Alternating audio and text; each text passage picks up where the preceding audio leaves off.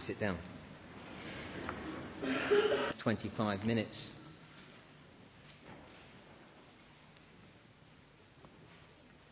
Uh, by this time of the year, with the, the nights drawing in, the temperatures dropping, and the leaves on the trees turning, I begin to look rather wistfully back to the summer. Do you do the same?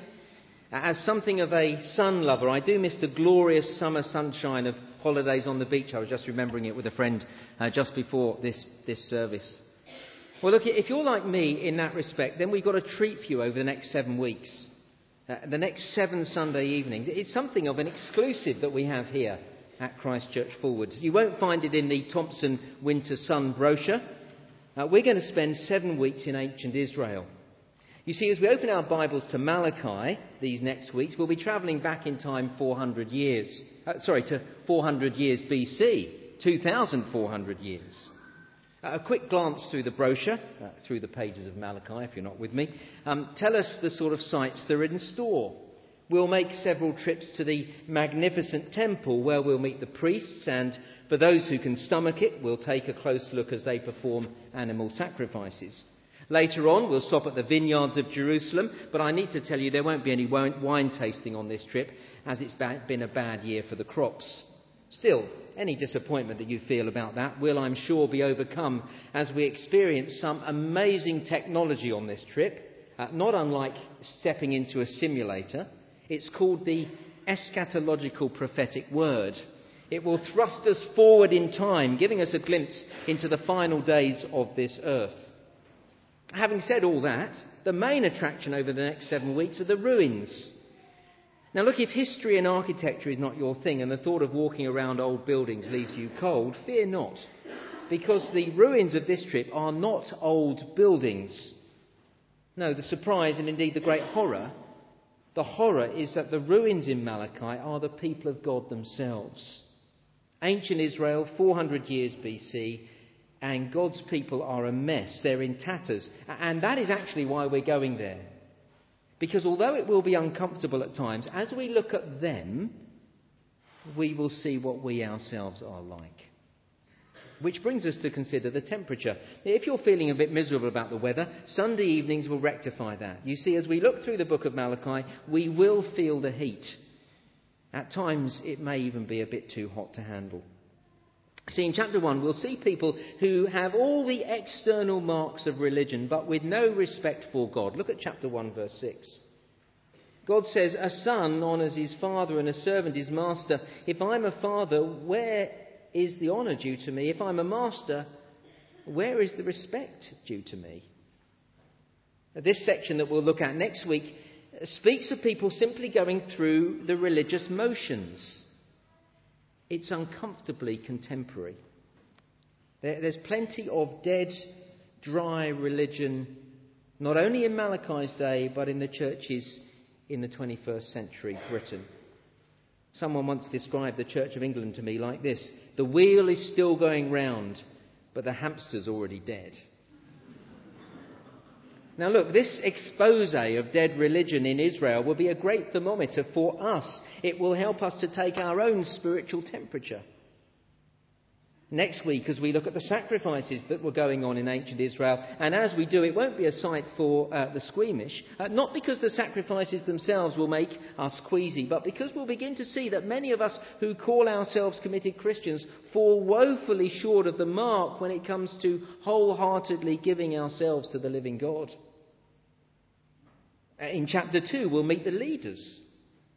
The shocking thing is, the only leading they're doing is leading people astray because they no longer teach the scriptures. Have a look at chapter 2, verse 8. You have turned from the way, and by your teaching have caused many to stumble. You have violated the covenant. You've turned from the way. How contemporary that is. Just a few weeks ago, I met with a clergyman in this diocese who told me that he didn't expect people to marry before living together. Providing they were in a committed relationship, it didn't matter to him what their sexual orientation was. Leaders in the church in this land have turned from the truth, and so they cause people to stumble. In a few weeks' time in Malachi, we'll see that just as the leaders have departed from God's word, so the people have reflected that disobedience in their own lives, and not least of all in their relationships. So at the end of chapter 2 and verse 14, we'll see that their marriages are breaking up all over the place. Well, it's not just broken up marriages. You'll see in chapter 2, verse 14, they've given up on the wives of their youth. Ah, the wife they used to love. Now a, a prettier model comes along, and they just toss her aside. Sounds very contemporary, doesn't it? Very 21st century, even in the church. I've been desperately saddened in the last year as the marriages of two friends of mine have ended. Both couples were committed Christians. As we move among the ruins of chapters 3 and 4, we'll see very clearly the ruinous state of God's people. We'll hear them saying outrageous things against God Himself. In chapter 2, verse 17, they say, God is pleased with evil people. In chapter 3, verse 14, they say, There's no point serving God. And this week, in our first trip to ancient Israel of Malachi's day, we see the depth of the cracks in these ruins. Here are God's people questioning God's love for them. Look at God's statement, the first of God's statements in these seven statements that we'll see over the next weeks. We're on now, if you're following the handout, the statement. God's statement, Malachi chapter 1, verse 1, an oracle, the word of the Lord to Israel through Malachi I have loved you, says the Lord. See, astonishingly, despite all Israel's disobedience, the Lord still begins his word to his people by declaring his love for them. I have loved you, says the Lord. God loves his people. And as we read through this passage, we'll see the extent of that love. I have loved you in the past. I love you now. I will love you in the future. I've loved you. It is a remarkable word from God. Uh, Christian, just because you know God loves you, please don't lose sight of how amazing this is. I think we'll only see how amazing this is when we get to the end of the seven weeks, when we've seen how bad God's people are. God goes on loving you and me even though we don't deserve it. Even though we've taken his love for granted, even when we spurn his love, his love is amazing. And we'll get a sense of just how amazing these words are as we walk through this book, and not least of all as we look next week. Don't miss next week. At the second section of chapter 1. Yeah, we'll see all the way through these weeks how disobedient God's people are, how we grieve our God by the way we live. And that's why these opening words are so stunning. I've loved you, says the Lord. Can I plead with you to log these words in your mind now? Don't lose sight of them when God says hard things to us through this book. And we can expect hard things to be said. Do you see verse 1, how it begins? An oracle, the word of the Lord to Israel through Malachi. These are not Malachi's words, these are the words of the Lord. And the word oracle there in verse 1 essentially means burden or weight.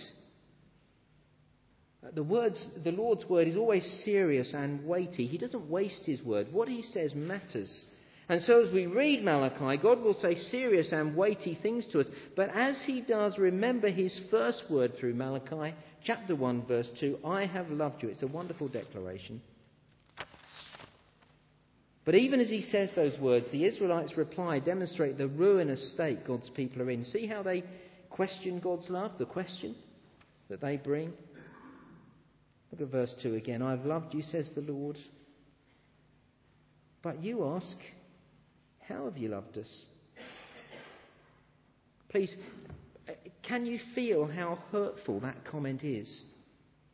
Uh, any parent, and God describes himself as, a, as their father in chapter 1, verse 6. Any parent knows how hurtful, how painful it is when their children question their love for them. This is like the cutting remark of the rebellious teenager as his, as his father rebukes him and he, he sort of turns back with a, You don't love me. How have you ever loved me? Every parent in this room will know how much that hurts. when your children are oblivious of your love, how much you've done for them, the sacrifices you've made for them, the time you've given them. Not that you keep a record of it, you, you do it because you love them. And you're pleased to do it for them, and you do it all again for them. But when you've loved them so much and so often, and they question your love, it hurts. Be sure it is no less painful for God, our loving Heavenly Father, his love for us is immense. I try to begin every day by, by saying my prayers. I don't always, but that's my intention. And most days I do begin the day by saying my prayers. And I usually begin my prayers with a time of, of praise and thanksgiving. And you know, I am never short of things to praise God for. Uh, for my family for my friends, for, for clothes to wear. You may not be very impressed with them, but I'm thankful for them. Uh, for food to eat, for a home to live in, for health, mental and physical. Yes, I do have good mental health, despite what some people say. For my job, for money. To, I've got money in my pocket all the time. I'm not hard up for anything. I, I have so much to thank God for. And then, of course, supremely for Jesus, for salvation, for Jesus' death on the cross that gives me forgiveness from the past and a future hope that makes sense of life. For the gift of the Holy Spirit to enable me to, to become more holy, I trust, to, to help me through life. For the church family who are so encouraging to me. For being part of God's rescue mission for the world. He's on a mission and I can join him on that mission. I've never ceased to have things to praise him for. He has given me so much. Supremely, I know God's love through the atoning death of Christ on the cross. Romans chapter 5, verse 8 God has demonstrated his love for us in this, in that while we were still sinners, Christ died for us. How can we doubt God's love when he's demonstrated it to us so clearly, so publicly, so sacrificially? See, we have the cross. God says at the cross, I've loved you. Well, like the people of Malachi's day, we ask how? How, how can we ask that question? We have the cross, but even the people of Malachi's day could look back to the Exodus and more recently in their history to the exile. They should never have doubted God's love. Now, let me tell you about the exile. You see, as we open the book of Malachi, we arrive in ancient Israel about 70 years or so after God's people have returned from exile. The temple and the walls of Jerusalem have been rebuilt. They had been flattened. They've been real, rebuilt under the leadership of great men like uh, those of you who are Bible readers will know some of these men, men like Nehemiah, Ezra, Haggai, Z- Zechariah, Zerubbabel. Do you know some of those names? There's been a great restoration in Israel. They are no longer far from home in a foreign land. The last years have seen a remarkable turnaround in Israel's fortunes. And yet, and yet, it has to be said that Israel is a pale reflection of her former glory. It, long before the exile, in their return from exile, God's people had expected a glorious renewal of their national life. Now, the glory days under King David, way back, they, they thought those days would return. That they would once again become an all conquering superpower. They'd hoped for the kingdom to be restored, uh, indeed, for the Messiah to come and to be reigning. But their expectations were far from reality. In reality, they, they still weren't completely free, possibly still under Persian rule. In chapter 1, verse 8, there is talk of them being under the authority of the governor. So get this for a moment. There they were back in Palestine, but the promised land was not a land flowing with milk and honey. Indeed, when we look at chapter 3, verse 11 in a few weeks' time, we'll see that pests had devoured their crops. They were back in the land, but it, it wasn't as it had been. It wasn't as they thought it should be. Maybe that's why they were doubting God's love. And the same can be true for us if we expect that becoming a Christian will solve all our problems. When problems come, we start to doubt God's love, if that's what we're expecting. God doesn't promise an easy life this side of eternity.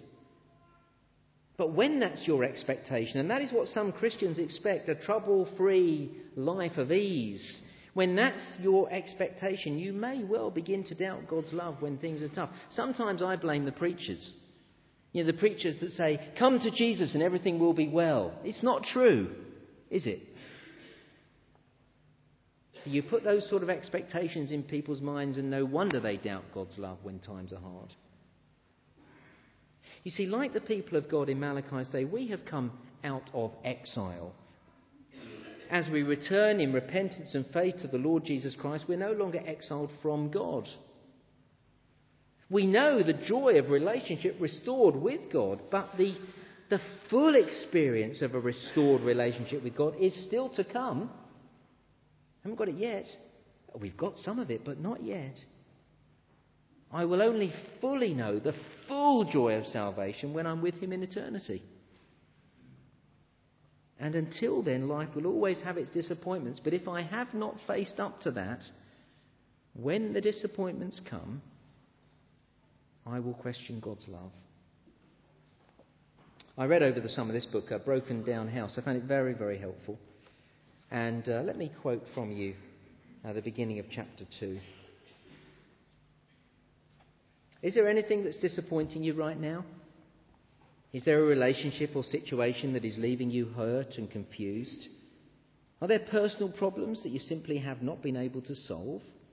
Do you ever feel alienated, alone, or misunderstood?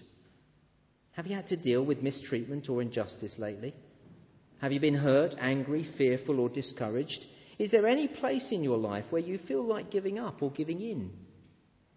Does your life ever seem much more complicated than it should be?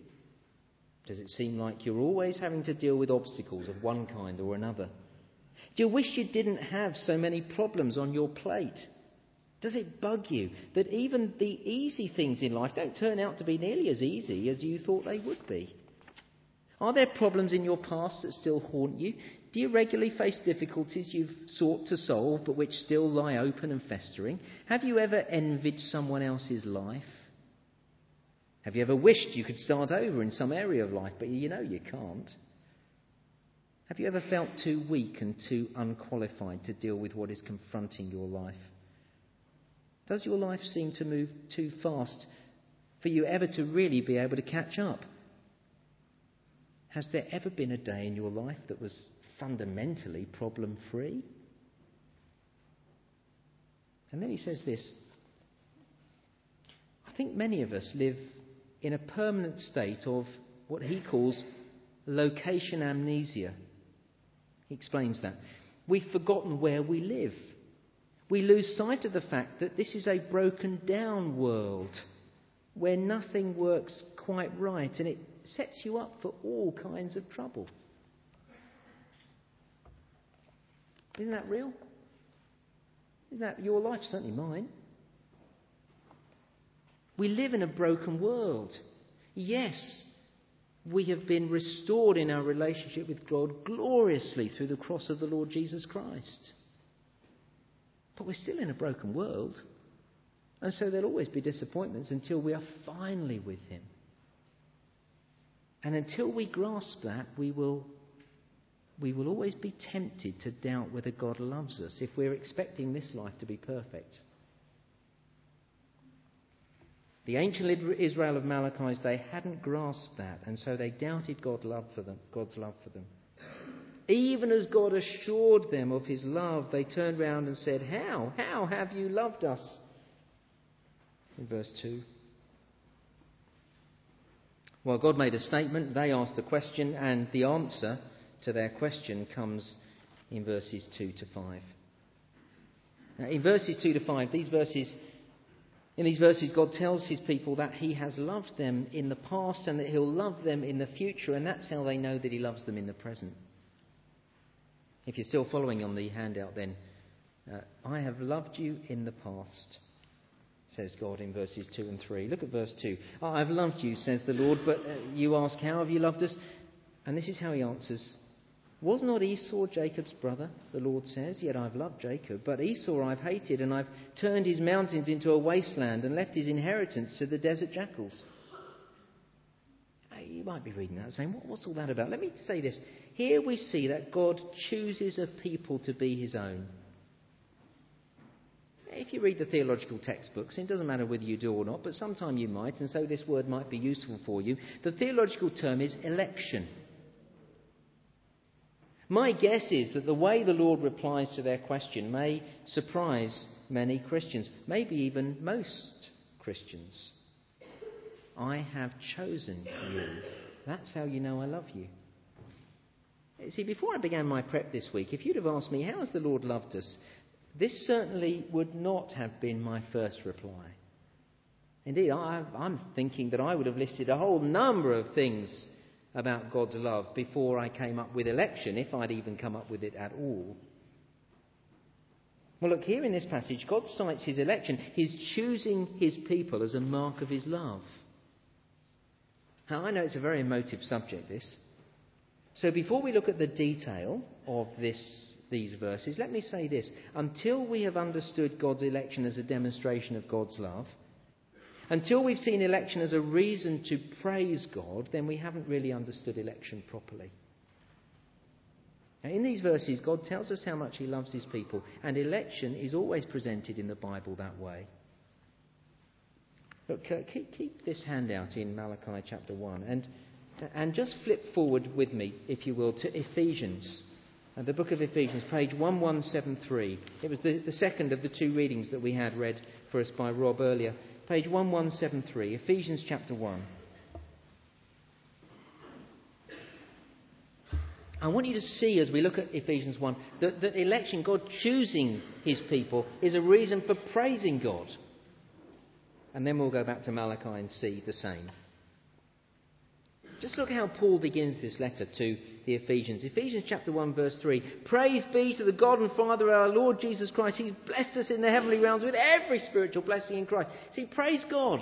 It's how he ends as well, this section, at the end of verse 14. To the praise of his glory. It's all about praising God, this section.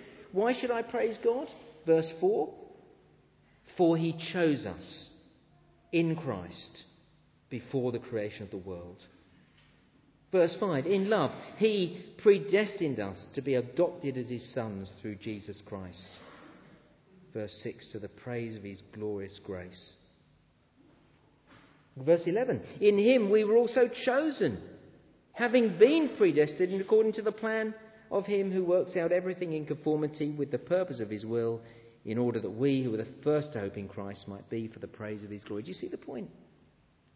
Election, being chosen by God, is a reason for praise in the Bible.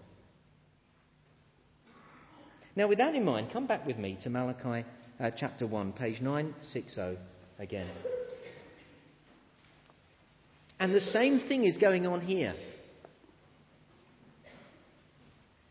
I've loved you, says the Lord. How have you loved us, say his disobedient people? I'll show you how I've loved you. The Lord says, verse 2 was not Esau Jacob's brother? And the answer, of course, is yes, he was. In fact, Esau and Jacob were twins, in case you've forgotten. Esau was the eldest of the two brothers, and every Israelite listening to this would have known that because the people of Israel were descended from Jacob. They knew their family tree. They knew about Esau and Jacob, and they were descended from Jacob. Was not Esau Jacob's brother? Yes, he was. He was Jacob's elder brother. Verse 2. Yet I've loved Jacob, but Esau I've hated. See the point? God set his love on Jacob, uh, their forefather in the family tree. He set his love on the younger brother. Esau, the elder brother, was entitled to the birth, birthright to, to God's blessing, yet God chose Jacob. Why? Why did God choose Jacob and not Esau? Well, it wasn't because Jacob deserved it. He was a real scoundrel. Read, the, read Genesis and you'll find that out. It wasn't because Jacob had any rights. If anyone had any rights, it was Esau. He was the firstborn. And it wasn't because Jacob had earned God's favour, because he was chosen in the womb before he'd done anything, had been born. And that's the whole point. God's choice of Jacob was apart from any merit in Jacob. That's the gospel. We don't earn our salvation, it is given to us freely. It's how the gospel works. That is actually why election, God's choosing, is so important in understanding the gospel. It's what makes election a mark of God's love. Christian, why did God choose you? Not because you deserved it. You're a scoundrel, just like Jacob. Not because you earned it. You haven't done anything to earn it. He chose you in Christ before the creation of the world. That was before he'd done anything. He didn't choose you because you had any rights to be chosen by God. You and I don't have any rights at all. God chose you because he chose you. Or as Deuteronomy chapter 7, verses 7 and 8 puts it, God loves you because he loves you. What kind of answer is that? Why do you love me, God? I love you because I love you. And actually, what kind of answer is that? That is the best kind of answer because that shows the purity of his love. And that love gives us great assurance and security. You see, when someone loves you for something special in you, what happens if that something special in you disappears? Think of the couple that have just fallen madly in love. It's not hard to imagine their gushing words to each other. It goes something like this, doesn't it? I love you, darling. I love you too. I love you because of your cute smile, your sense of humour, your gorgeous body. Am I allowed to say that from the pulpit? Anyway. It all sounds so good, doesn't it? Imagine somebody saying that to you. It sounds great. But nobody's, nobody's ever said that to me, by the way. You know, gorgeous body. Anyway. But it sounds so good. But but listen, the next time somebody says that to you, here's how you respond. I love you because of your cute smile, your sense of humour, your gorgeous body. Here's how to respond. Oh, yeah? So, what happens when I'm not smiling and I don't make you laugh and I put on huge amounts of weight? Will you still love me then? Do you see the point? As soon as, as love is conditional upon something, there's a measure of insecurity. What happens when I'm not so cute? Total security when someone says, I love you because I love you. I love you because I love you is the most wonderful love because it's totally dependable. That's God's love. It is unconditional love. And it is seen supremely in election. He chose us in Christ before the creation of the world, before we were even created, long before we'd earned His love. He chose Jacob in the womb before he had any chance to earn God's love. That's a pure love, a love that is not conditional on your performance or my performance. And we see how it has to be that way when we look at Esau, the, the other brother, the elder brother. In verse 2, God says, Esau I have hated. Now, my guess is that as you read that, your response is, that's not fair. Let me caution you. Before you say that, let me warn you against appealing to justice, to fairness. For the moment we do, we are on a very sticky wicket. You see, Esau was a man who showed his contempt for God. As the firstborn, Esau had the birthright, the right to God's blessing. But do you remember? Do you remember the story? Genesis chapter 5. He sold his birthright for a plate of stew. He came in one day, famished and really, really wanting to eat anything that he could get his hands on. And his brother said, I've got some stew here. I'll give you this stew for the birthright. Yeah, I'll have that, he says. That's a good swap. Shows you how much Esau wanted God. He tossed God aside for a plate of meat. And Esau represents all mankind. We all exchange God for other things. We all exchange God for things that are worthless. We toss God aside for money and wealth and exotic holidays and success and recognition in our career, for a bigger house, for another woman, for marriage, or, well, for any number of things. Esau didn't deserve God's love.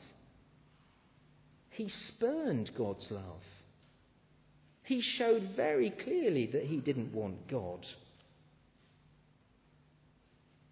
Esau didn't deserve God's love. Jacob didn't deserve God's love. So don't appeal to justice. Don't say it's not fair.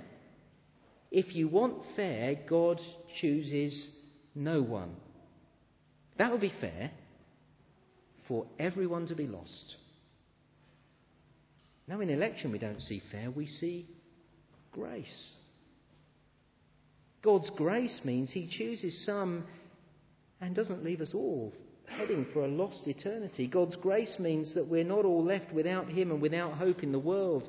The fact that you're a Christian today is a mark of God's grace in the past in choosing you in election. And you should praise God for it. The Lord says, I've loved you. They replied, How have you loved us? He says, I've loved you in the past. And then he says, I'll love you in the future. I love you in the future, in, in final salvation. Look at verse 4.